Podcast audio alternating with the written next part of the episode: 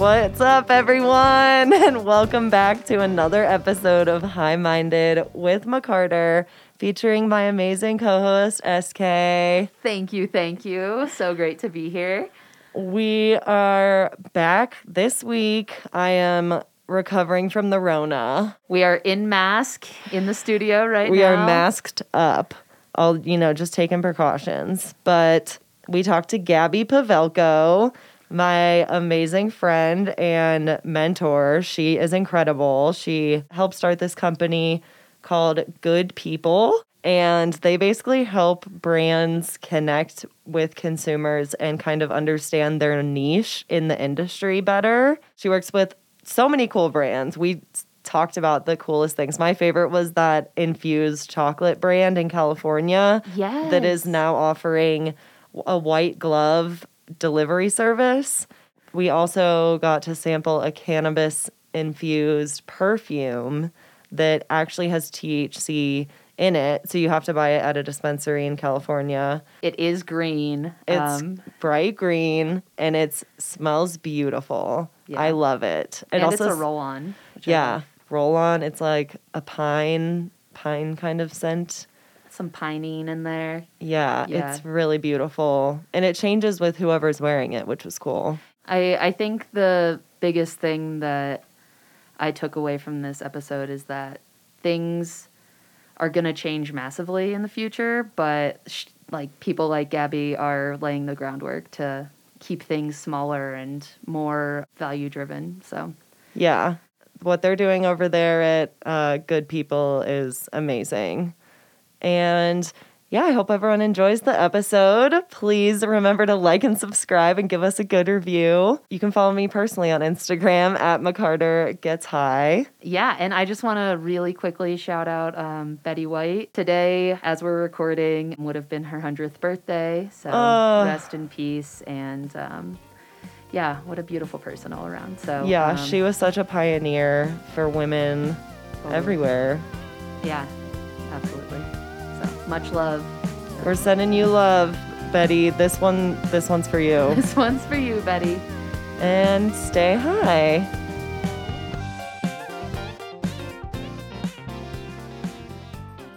Hello, everyone. Welcome back to another episode of High Minded with McCarter, featuring SK, my amazing co-host. Hello. I'm super excited to be back with my friend Gabby Pavelko is here.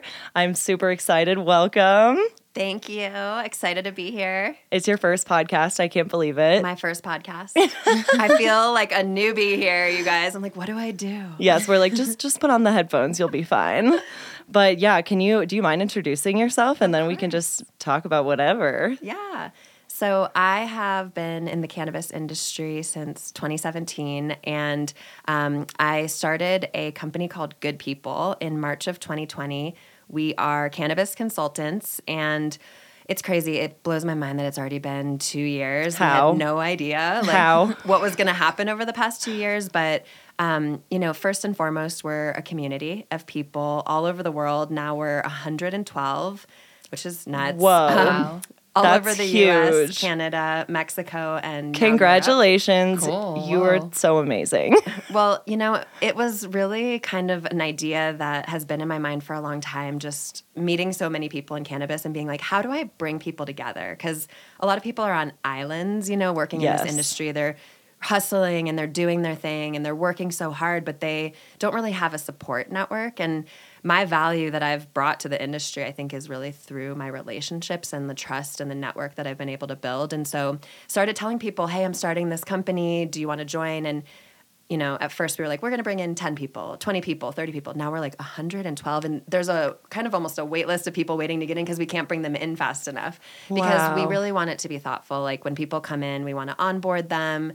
A lot of people are new to the cannabis industry, so we wanted to be like a gateway where people can come into the industry. Amazing. But also a lot of people are experts all across the board. And so our goal is to work with clients that we're vision and mission aligned with and help them with anything they need, be their first phone call, no matter what they need. So amazing. Yeah. Oh, that is so cool.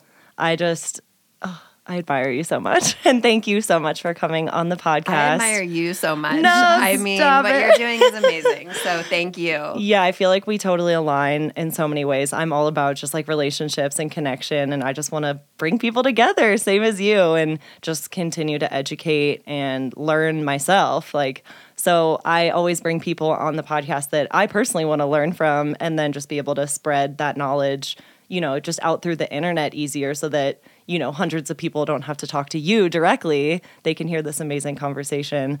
But yeah, where do we even jump in? I want to hear all about your work, like how important it is, because I know you talk a lot about and work with like people who are very ethically and morally aligned, and, you know, kind of all looking for the same thing and trying to make the cannabis industry like the best it can be, and not like all these other industries we see around. Yeah, and, you know, it's interesting because I think being in the cannabis industry for a few years, I've seen a lot of things, and a lot of companies come and go. And, you know, one of the things that people say, like, what makes you different? Like, what really makes you different? And I think when potential clients talk to me, they say it's very refreshing, because I'm not trying to sell them something.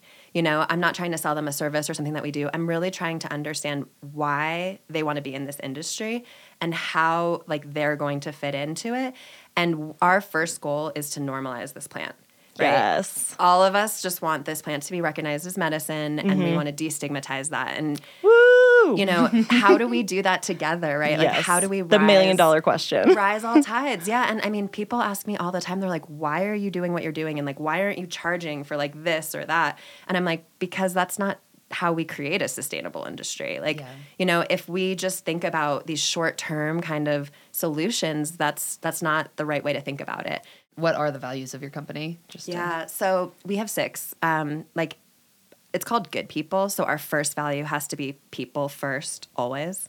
And I think that is a huge thing that drove us to start this company, which is, in the cannabis industry, a lot of people come in and they take whatever job they can get, mm-hmm. and sadly, a lot of times they're either overworked, underpaid, mistreated. I've heard horror stories about things that have happened, and it's really crazy because it seems pretty unique to this industry, like just how mass scale this has happened. Exploitation is and everywhere. So first and foremost, we really wanted to be a place where people felt like they could come and kind of feel safe and talk about like the stuff that has happened before, but also where we could fix some of these problems, right? Like, it's really hard to get into the industry. It's really hard to figure out your right place in it. And so we like to be a conduit for that. And so one way that we do that is we actually worked with a beverage company in California, and we were their sales team for the whole state, right? So Northern, Southern California. And they were like, hey, we love your salespeople. You have the best salespeople in the whole industry.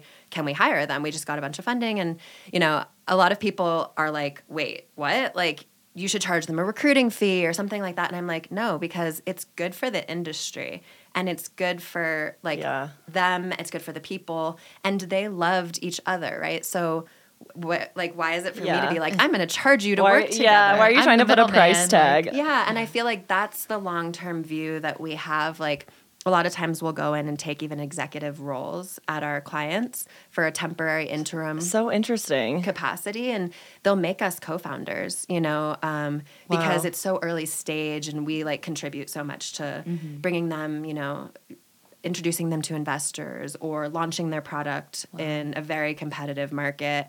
And it's, you know, it's really challenging sometimes to find people you can trust. Yeah. So that's really where it goes back to people first, always.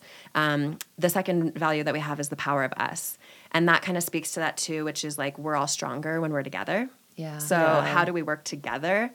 We have this, you know, big idea of like, we're not competitors with anyone.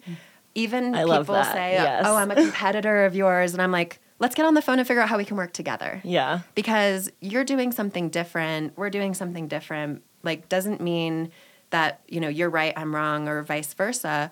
But how do we figure out, like, how to sustain this, like, so that it's better for everyone? Yeah. You know? Like there's you said, raise every boat. Like, totally. Mm-hmm. You know? And so I will welcome a conversation with, like, literally anyone. And now time for a quick commercial break. Everyone, please check out the Weedmaps app. They have trusted information where you can find deals, save money on cannabis, compare menus, prices, and products. You can also continue learning about cannabis, hemp products, and so much more. Download the Weedmaps app today.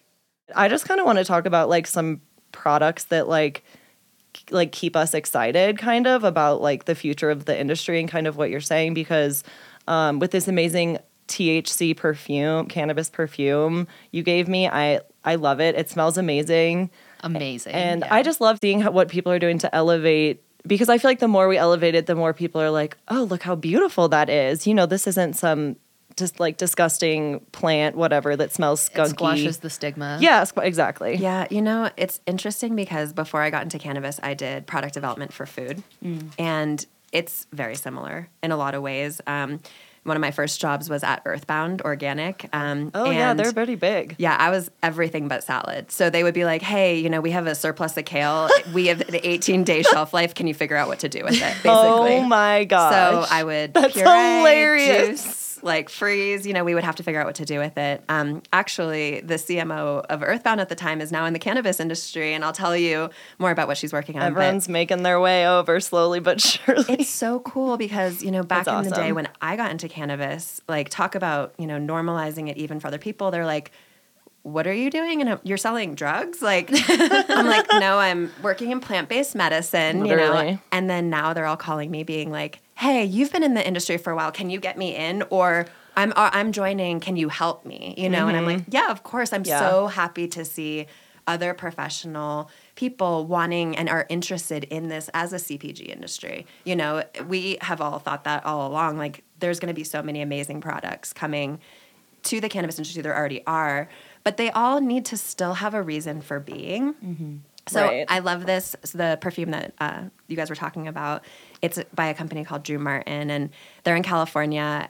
You know, we worked with them to help them launch their botanical-infused pre-rolls in California, but they have hand-painted edibles that they're delivering with like a white glove service in LA. Amazing. That is through the roof, and I love it. Like yeah. And then another level. Yeah. I seriously like – I just use it all the time because it has that aromatherapy effect. Yeah. It has Jack Herrera, actually, I think is the strain that's in it.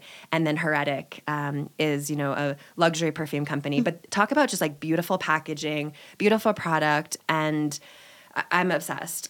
You know. I am too now. A big fan and got you into the Sonder Space Crystal. Oh my gosh, yes. Still one of my favorite products that's been developed of all time, because not only is it fun and it's nostalgic, but it has a medicinal benefit in the sublingual absorption, yes. Right? Mm-hmm. So it's cannabis pop rocks. I still have a couple left. I like keep them so sparingly because I'm like, oh, I don't want to like run out. Yeah, you've told me about those. Yeah, yeah. Like Gabby she's introduced me to all of the coolest cannabis companies, like run by women or, you know, people in the queer community or people of color that are like just really pushing the boundary and like.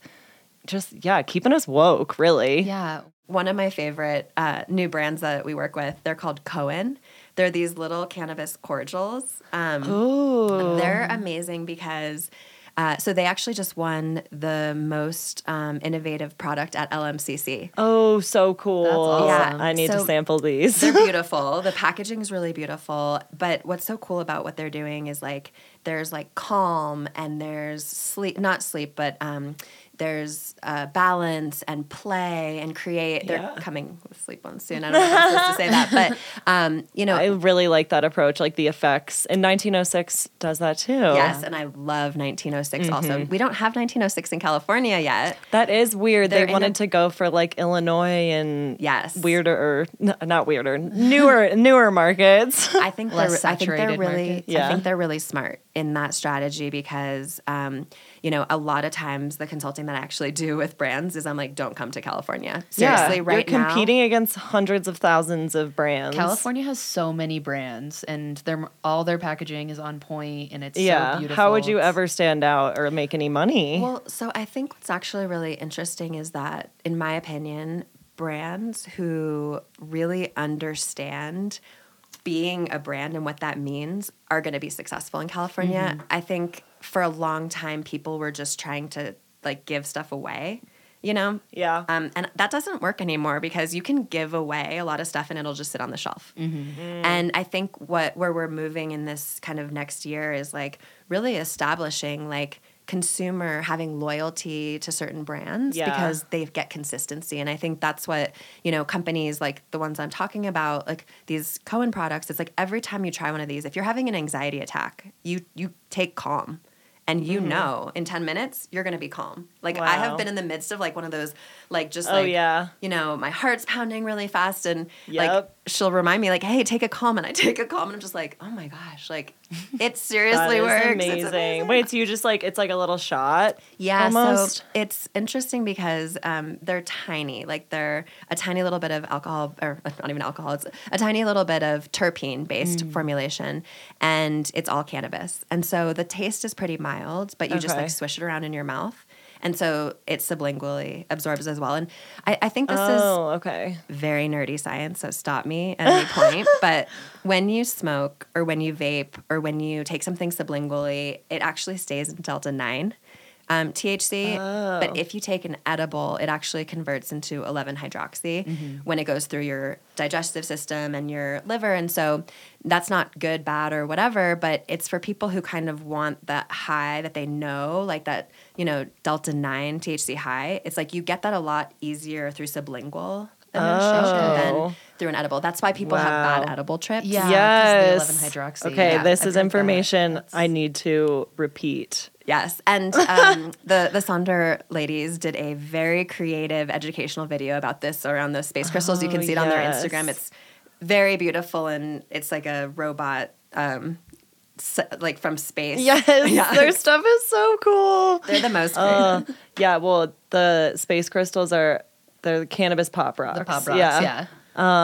Those are so cool. I honestly think that like the sublingual is like the way to go with like tinctures and the things that like dissolve, like the strips and stuff. Yeah. Oh, I love Kinslips. Yes. Yes. And because I feel like Escape Artists and some other brands were trying to do the sublingual strips, but it hasn't. Nothing in the Colorado market has really taken off. You know, I think that it goes back to really like investing the time to make the product, you know, one, do some testing with consumers before you launch. I can't tell you how many times people come to me and are like, try this. And I'm like, I wish you had come to me before you like got the packaging and all that stuff because it's like I would change a few things, right? But not even and then that's awkward. Yeah, but not even just me. Like we tested amongst our 112, right? Like we'll send everyone and good people to try and we'll get you feedback from all these experts in the industry. That's a great sample size. Yeah, and I think what it comes down to is like, you know, companies and brands like Kinslips and these like really quality products that you go to over and over and again, they've invested the time in the research. Like they've tested the products with consumers. They've done shelf life testing. You know, they've really made sure that like they understand like everything that could go wrong with that product. Like pop rocks, humidity, and heat are not their friend. Oh, right? So if you've ever left humidity them, like, makes sense in your car in the summer or something, it's so gross. So you have to keep them, you know, like what I love in about a cool, dry, dark place. So what's really interesting is in Colorado, I remember learning this like here and then Washington State and even Oregon, like a lot of you guys like refrigerate your concentrates. Like in California, like that's not really a thing yet. And it's so interesting because there's like tons of connoisseurs like in different markets and like how they even treat and interact with the cannabis is different. And this is the stuff that I like observe like when I'm working with like a new brand or something. But, you know, we'll have people who say to us like in California, like I really want to put this in like a refrigerator. And we're like, there's not a ton of refrigerator space. Like beverages are taking up a lot of refrigerator space right now in California cannabis, which I love. I love cannabis beverages. Yeah. Really big fan of – have you guys tried Wonder yet? No. I've tried the C-A-N-N. Like, yes. So love the low dose, Mad Lily and S-Shots. Oh. So good. I'm going to get you guys. Oh, I have so many things I need to try. They're so good. But this whole idea of like – instead of having, you know, alcohol or even like the hard seltzers or even just sparkling water that's like blowing up right now or kombucha, it's like, is there a way? Wine. Jamie Evans just launched a new cannabis rosé, which Wait, I saw this. I saw some influencers in California posting about it, and I was like, I need to try that. Yes, and Warren Bobrow just launched the apple, his apple product, Klaus. I think it's called. I just tried it for the first time. Delicious. Like, it's crazy to me how you can get cannabis beverages to taste so good, but also I would so much rather drink that now than anything. Yes. Yeah. All day, every day. Especially when they're low dose. Like, you know, Can, Wonder, Mad Lily, a lot of them are really targeting kind of those, like, newer users. Yeah. And I love just being able to have, like, you know, multiple of them, similar to sublingual. They're absorbing in your mouth as you're drinking it. So that's what I was going to ask. Is it all through sublingual? Is it through the liver then too? Well, so they use nano emulsification. You know, which is a very complicated process to explain to like consumers. So I don't think that people have done a really great job necessarily in explaining it. Vertosa in California is like one of the larger people that patented this process, but you're basically taking like the cannabis molecule and you're making it fit inside the water molecule. So it's actually, it's more bioavailable, you know, you're getting more cannabis into your bloodstream eventually, you know? And so it's a very different kind of administration. I think the issue with all of this kind of science-y stuff, right, is that people get kind of bored hearing about it. So it's like, how do you make this in a consumer digestible, like friendly way? And I don't know if anyone's done a really good job. And then, you know, there's some edible companies in California that advertise as being nano, but if someone takes something that says it's nano and then it doesn't hit them for 2 hours, then they lose faith in nano altogether. So it's like kind of like live resin or, you know, some of these terms where like no one has really clearly defined exactly what it is, although there are people now testing products and apparently there's a way you can tell if something is actually live resin or if it's just highly terpenated distillate. Oh. And you can see in lab testing, you know, the difference and stuff. And so I love this kind of stuff. Yeah, this is so cool. I think all like testing for everything should be, you know, readily available to all consumers. And I think consumers will care about this in the years to come. They're going to ask, how was this product cultivated? Yeah. You know, not just indoor, outdoor, greenhouse, whatever, but it's like, you know, I just learned about deep water cultivation today where it's kind of like solventless where, you know, you don't actually use any soil or like media. And like there's also the what is it called, the hydroponic with the fish, you know, and there's so many ways that people are cultivating cannabis. And I think Colorado was actually one of the first people to really focus on like regenerative practices. And, you know, people talking about, oh, it's organic. You know, I said I used to work at Earthbound, like from the consumer side, they were the first people to really bring organic to farming in. And now imagine like it's like that's this huge industry. But what's crazy to me is cannabis already is like has less pesticides just in terms of the testing that we do than the food that we eat. It is tested more. Oh my gosh. Than the food that we eat, because when you think about like concentrating the cannabis and putting it in like a vape cartridge, it still has to test in a lower pesticide to be able to be sold in a dispensary. And so I'm a huge advocate for making sure when you buy something, like you're buying it at a licensed dispensary because you know it's gone through that testing and really understand kind of like what you're getting. I think there's just so much room for consumer understanding. You know, when Vapegate was happening or whatever you want to call it, Vape-mageddon, I was actually working at Jupiter Research, which makes C-cell hardware. And, you know, from the beginning, they have always made like really high quality hardware, you know, but you don't have to cut the oil that you put into their cartridges with propylene glycol or vegetable glycerin. And so many people, you know, vape these products and they don't really know what's in it. And so I always like, you know, I look at a package and I'm like, I don't understand what some of this stuff means. And you're not required to put a lot of that stuff on the package. And so for me, it's mostly, you know, actually talking to the manufacturer, the producer, being like, how is this cultivated? How is this manufactured? Solventless, right? Like wherever possible. And what does that actually mean? Like, isn't water a solvent? So true. A great point. Yeah. You know, I'm just like, but I would rather it be water than other things. Right. You know?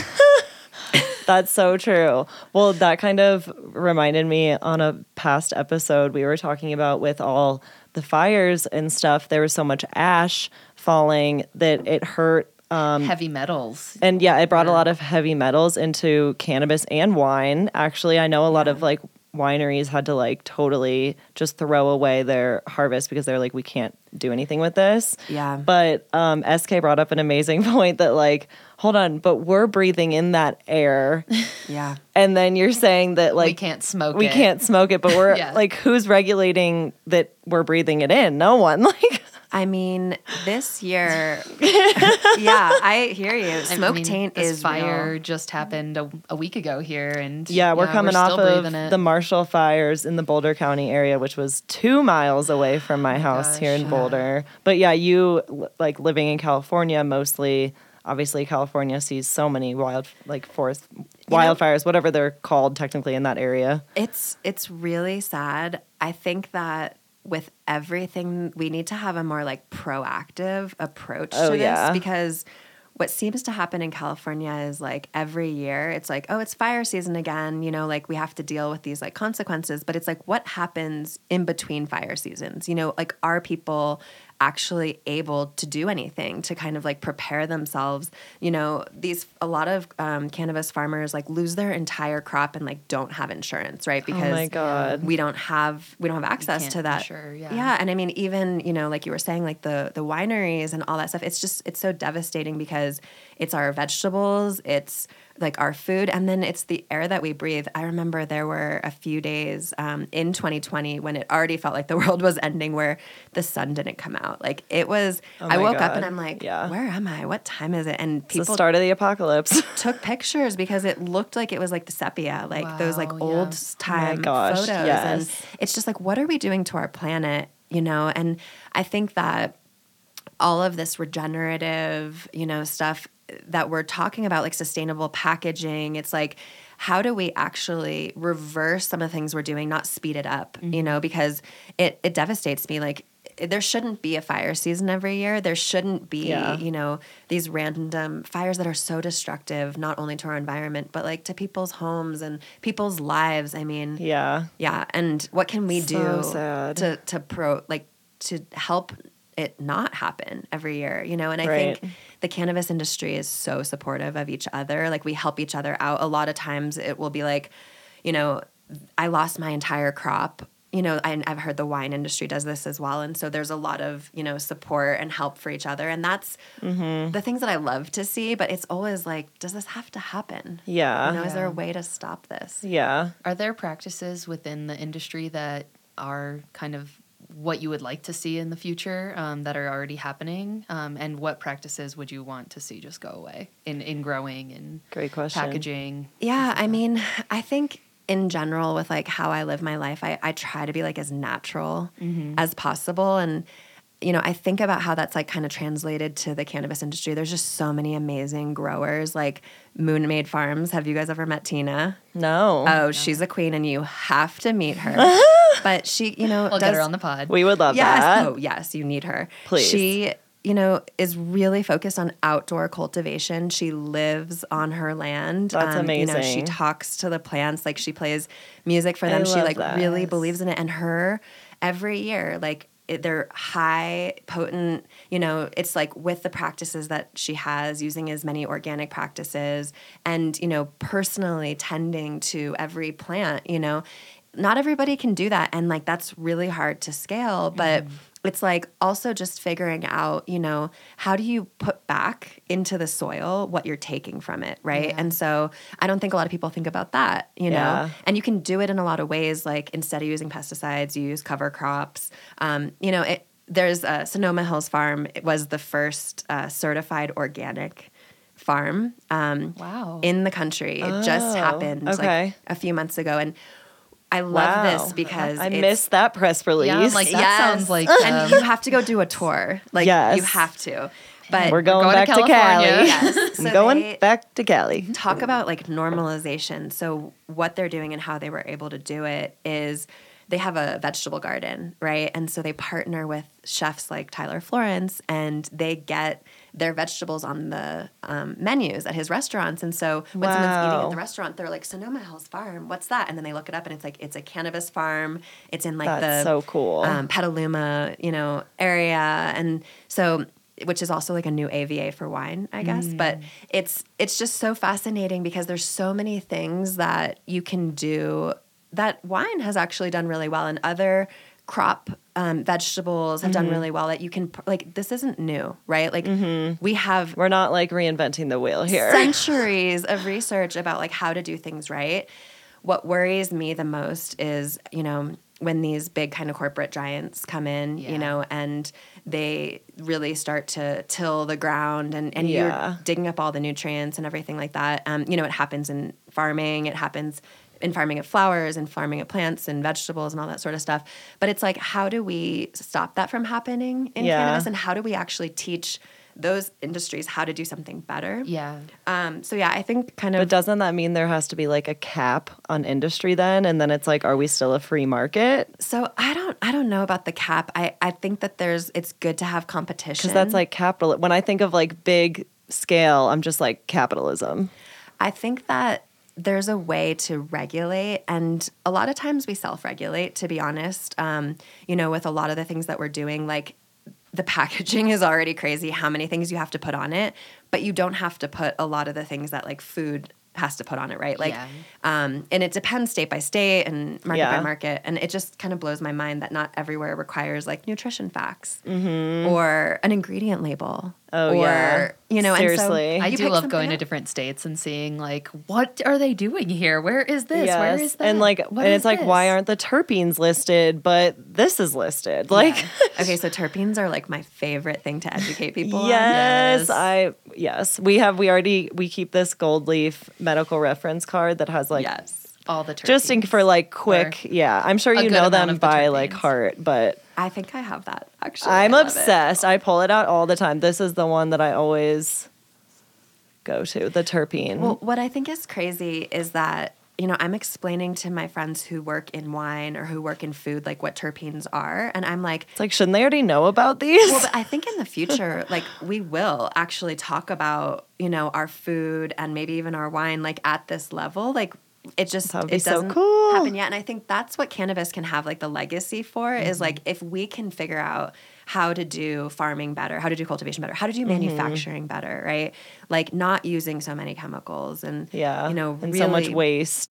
And now time for a quick commercial break. On the Weedmaps app, those who are 21 and up can order online for delivery or in-store pickup from local retailers. You can also browse menus and look for deals in your areas to save on cannabis.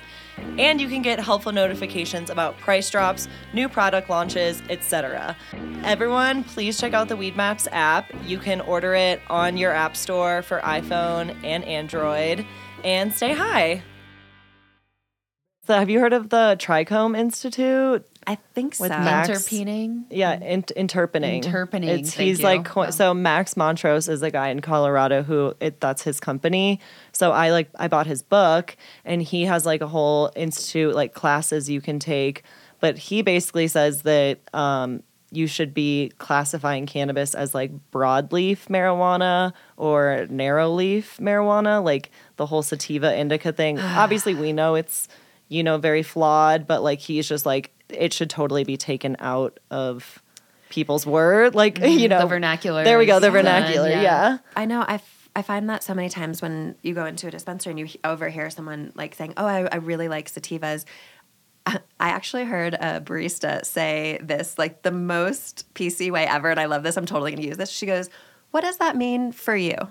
And I'm like, I love that. I'm totally gonna use that because. Like, she's not going to be like, oh, so it's like cerebral or it's like energetic. Like, she's like, what does that mean for you? This is at a coffee shop. Yeah, like, I love that's that. So cool. Because someone was like, oh, I want like my coffee, like whatever. And she's like, really robust. Yeah. What does that mean for you? I was like, I love that. Yeah, because you don't know if they're like, oh, I like it to energize me and be really uplifting. Because then we're thinking about, okay, that's probably, what terpene is this? Like, this, which is most like citrus, like limonene and other. Yeah, that's what I'm thinking of. But I find that, it's really difficult to have certainty and say, like, limonene, no matter what brand or what product, is going to always do this for me because, you know, True. It could be botanically produced. It could be, like, cannabis-derived. Like, yeah. It's hard to know, and you don't have to put any of that on the package, of course. Yeah. Right? So, like, you're like, every time I go to find something, I want that kind of understanding of, like, what's going to happen to me, and, like, we're definitely not there yet. So true. But there are a lot of products that have that consistency every time, and, you know, I love that because I'm like, if I want to feel happy, if I want to feel sleepy, right? Mm-hmm. Like, I don't want to take that sleep gummy and have it, like, racing my heart and be up all night. That's the last thing you want, right? Oh my gosh, yeah. But it's not foolproof. Like, what works for me might not work for you, might not work for you. And really. I think that's where that question really makes a lot of sense. It's like, what does that actually mean for you? I totally agree. Like, you know, people ask me, like, are you more of a sativa person or an indica person? And I'm like, everything's a hybrid. Yes, I literally, oh my gosh, are we the same person? I literally say, I'm like, first of all, everything's a hybrid. Everything's a hybrid. It can be sativa leaning or indica leaning if you prefer. It's like, that vernacular's dead. It's time for it to be over. Yeah. Yes. And I want to help people, like, you know, get there. And because I also don't want to make people feel, like, ignorant or be like, oh, well, I don't know what that means, so I don't even want to get into cannabis. Like, I thought I knew the sativa thing, and, like, now I'm just, you know. Well, and what does that mean for you? I love that. Yeah. There's, like, a right way, I think, to do it. And, like, I haven't really seen many people be, like, shamed, I would say. Yeah. Like, and that's, like, the last thing I would ever do to anyone, like, intentionally. But it is really science-y. Like, you kind of have to be, like, a chemist to, like, really understand cannabis. And, with all the cannabinoids, too. And people are like, okay, so there's cannabinoids, and there's terpenes, and there's, like, flavonoids, and there's, like, all these words. And it's like, when was the last time you used these words? Like, yeah. Right. It's like your endocannabinoid system is such a new idea for so many people. Yeah. It's but like, it's also really interesting because there's a ton of, like, medical research that exists, like, a lot of it coming out of Israel. Mm-hmm. And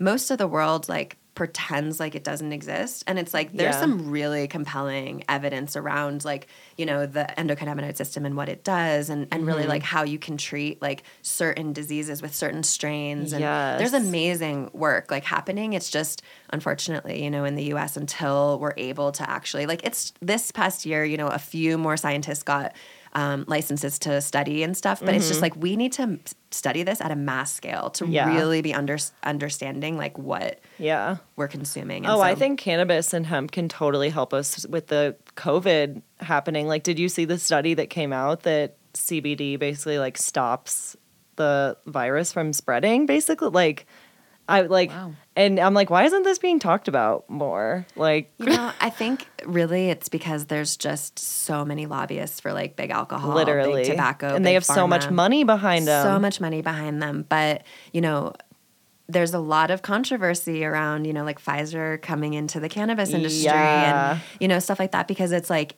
is it good when these, like, big companies come in? It makes me worried. It makes me really worried because, you know, I don't want to be smoking synthetic cannabis in the future. Like, and, you know, a lot of times these companies come in and say that's the only way you can scale. People today are scaling without making synthetic product. Like, back in the day, hemp was grown everywhere, you know, like, before the war on drugs, like, before, you know, all of the madness. Like, it's like before all these soybean fields were hemp. And you know what? Before Columbus brought his ass here.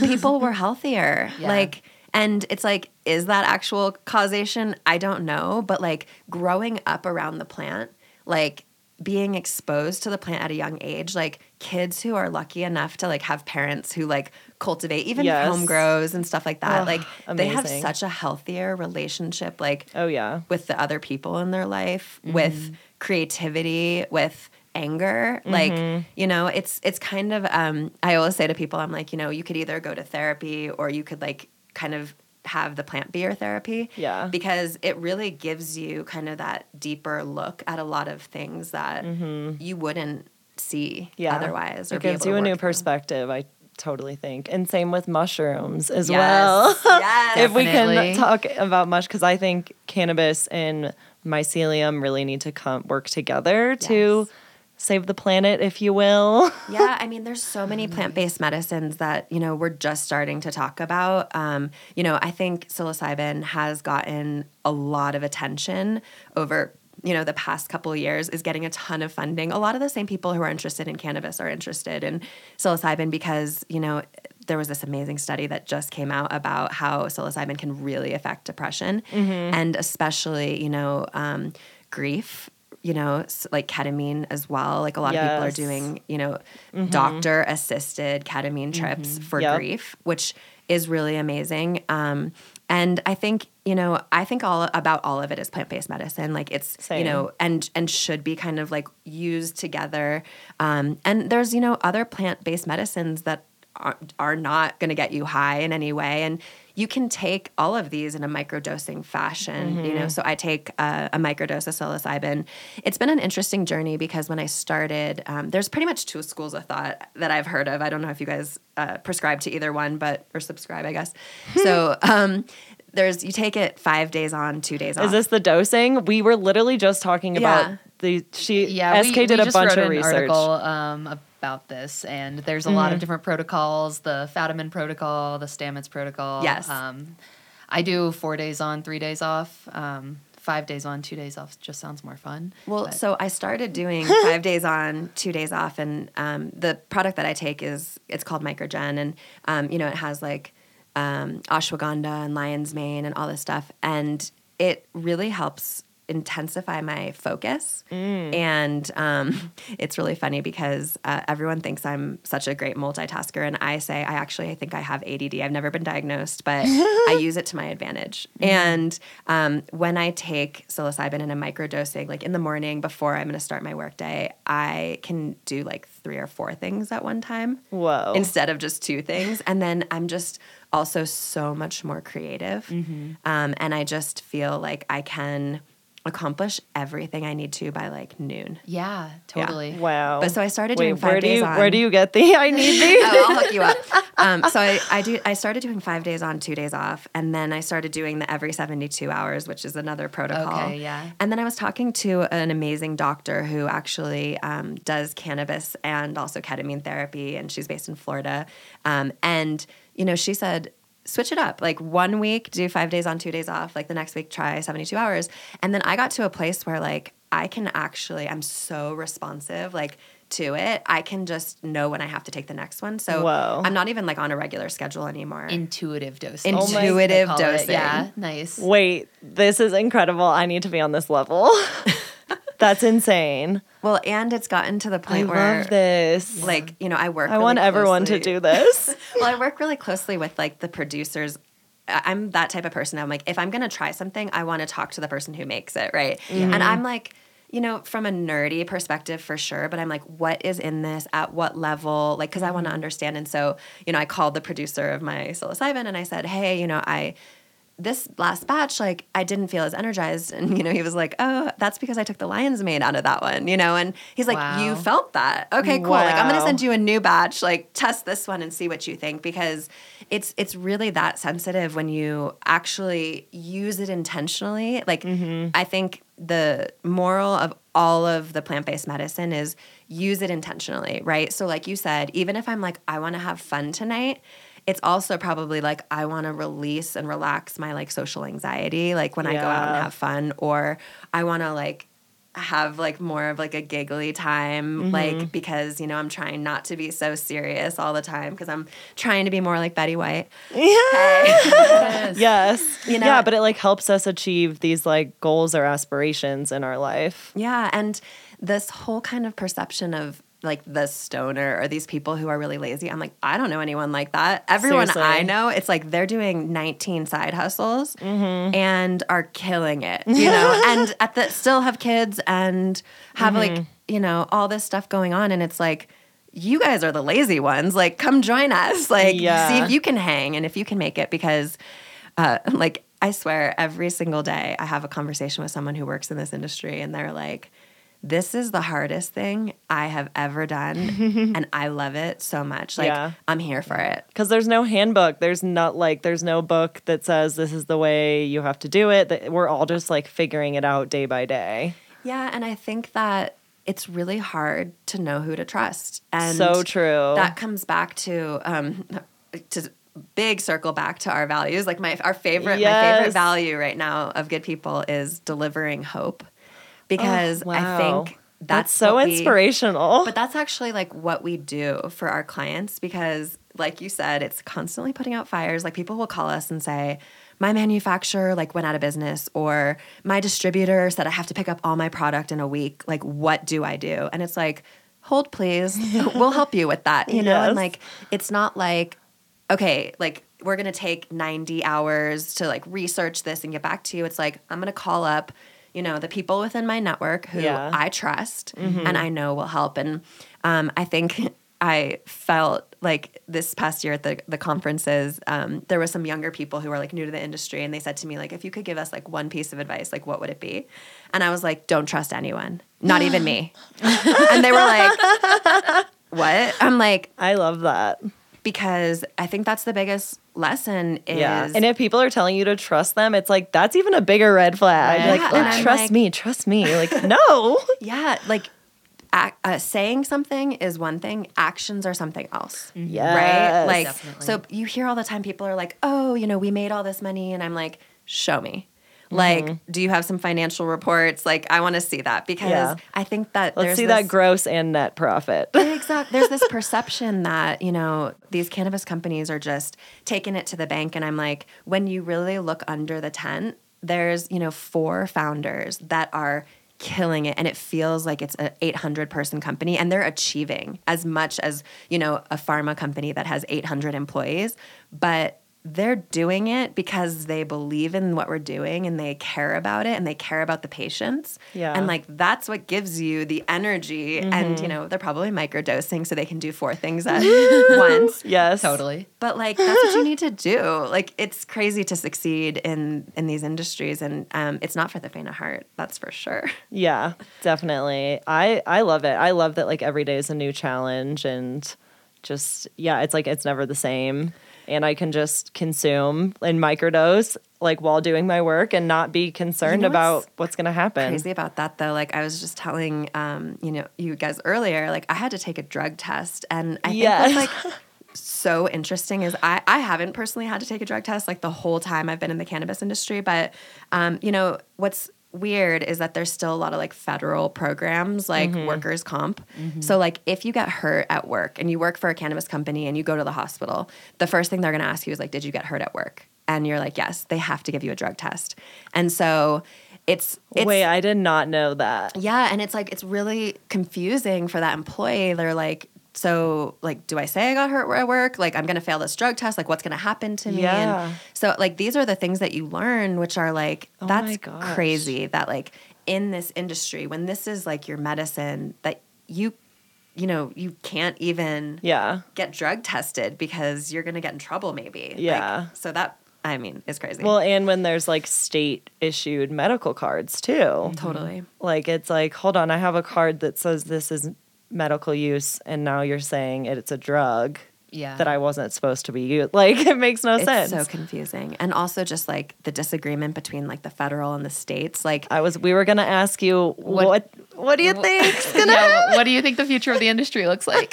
You know, it's really interesting talking to so many people all over the world, like, every day. And it could happen in the U.S. in, like, 5 months or 5 years, you know? And I think that all of us are hoping that it happens sooner, but I also don't think we want to rush it because we want to make sure it's done right. Yeah. And right now, every single state is so different in terms of its regulations. And So different.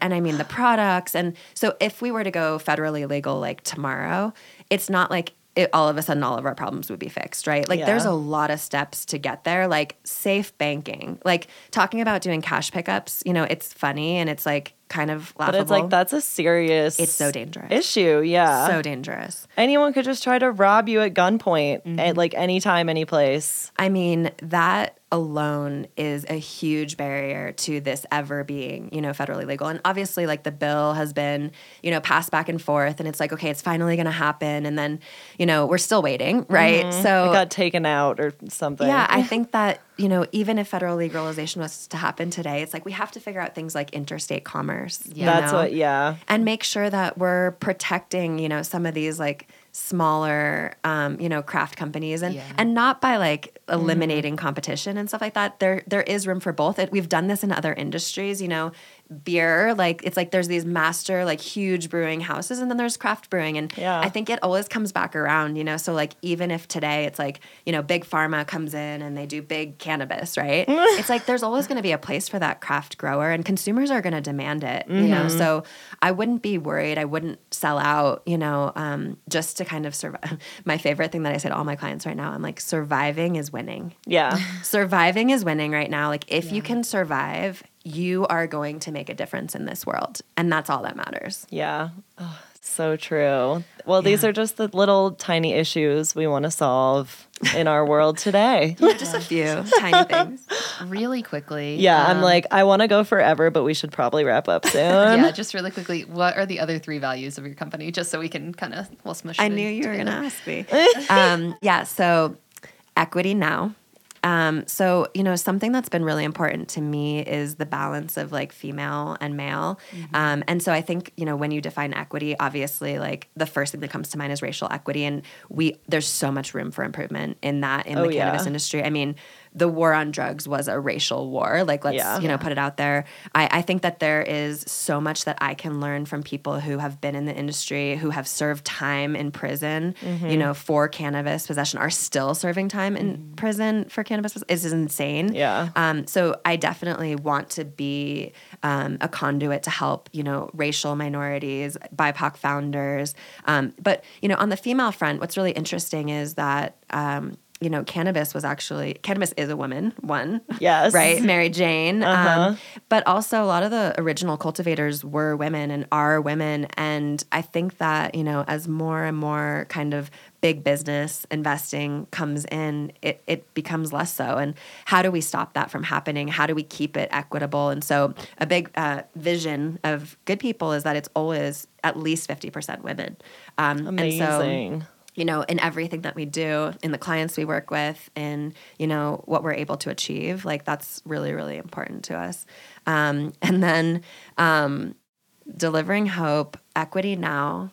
There is one that is creating change. Ooh. So creating change is about destigmatizing cannabis, basically, which is, you know, the most important thing out of all of this. Like so many people are in the industry for money, unfortunately, you know, and you can tell, like the chads, totally. And you know, it's not even just like a male thing. Like let's put it out there, right? There's a lot of people who see opportunity and they come into the industry and they're not going to be in it for the long term because you have to work really, really hard. It's not just like you're going to, unless you're really lucky, you're going to make, you know, a few million overnight or you're breaking some laws, you know, so. Yeah.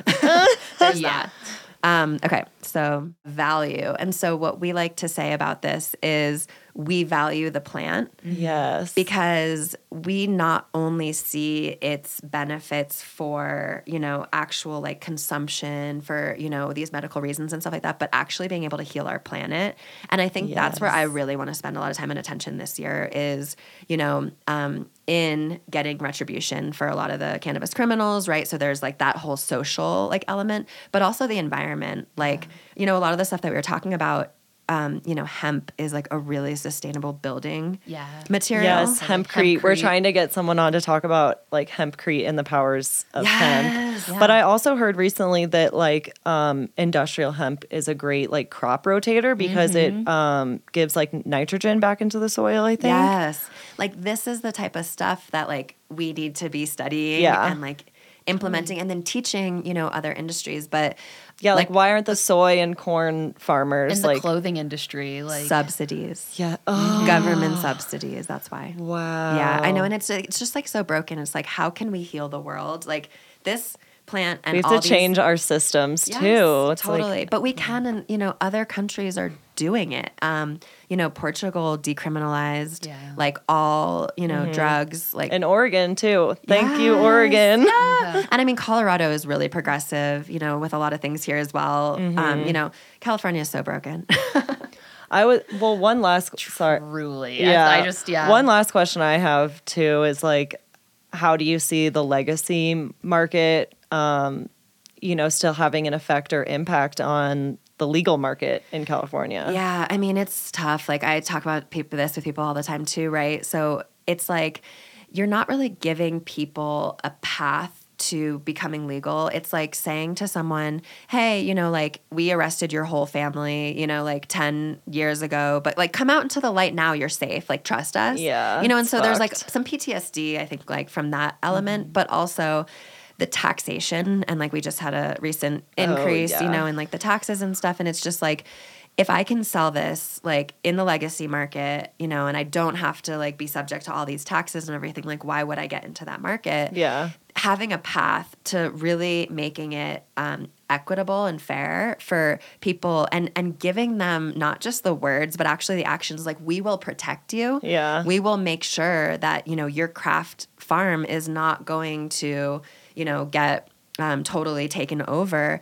It's really kind of scary to see, you know, some of these markets like, you know, New York coming online, and it's like, how do we fix what went wrong in California with social equity? How do we fix what went wrong with the legalization, right? And getting some of these legacy operators into the, you know, whatever you want to call it, the legal market. But a lot of the like legacy market California cannabis is actually sold in New York. And so every time a new state becomes legal, they lose a market to sell. Yeah, the bridge customers is someone, Aaron Shaw was. Which is another push for federal legalization if it's done correctly, right? And if it's done equitably and fairly. And, you know, I hope that we can learn from like what hasn't gone well. Like, you know, I love seeing, you know, the racial diversity in New York, the interest to want to kind of, you know, like have that bodega mentality that's so big in New York, and like really keep what's true. And like, can we actually keep the culture? Learn? Yeah. Can we learn a lot about that from what they're doing, and focusing always on, you know, the people, the environment, like the long-term impact of what we're doing. Like, we want this industry and this planet to survive past all of our lifetimes and into our next. Right. Yeah. So, absolutely. I don't know. I think cannabis and plant-based medicine can help. You are so insightful. Thank you a million times for coming on the podcast. A lifelong learner. I love to learn, like, every day. I'm learning so much. I just want to follow you around and hear all of your conversations. Fly on the wall, please. Anytime. We just do an earpiece. Anytime. I'm now your shadow. Well, you will definitely, you're invited back always. Reach out to me on Instagram. I'm Gabby Pavelko or goodpeople.work. We'll link it in the show notes too. Yes. And email me, call me, text me. Like I said, I love talking to people in this industry. I love learning and I love sharing, you know, whether it's information or products. So yes, it's the best. But yeah, reach out to me. I encourage people, you know, to like come visit and like, you know, let's go see a facility, you know? Yes. Until you really get in and understand like these producers, these cultivators, like what their passion and like their driving force is, like you don't enjoy the products as much. Yeah, I totally agree. Thank you again for bringing such insight and knowledge here today. This is going to be such a great episode. Yeah, this is so great. Thank you so much. I can't wait to hear it. Yay. All right. Stay high, everyone.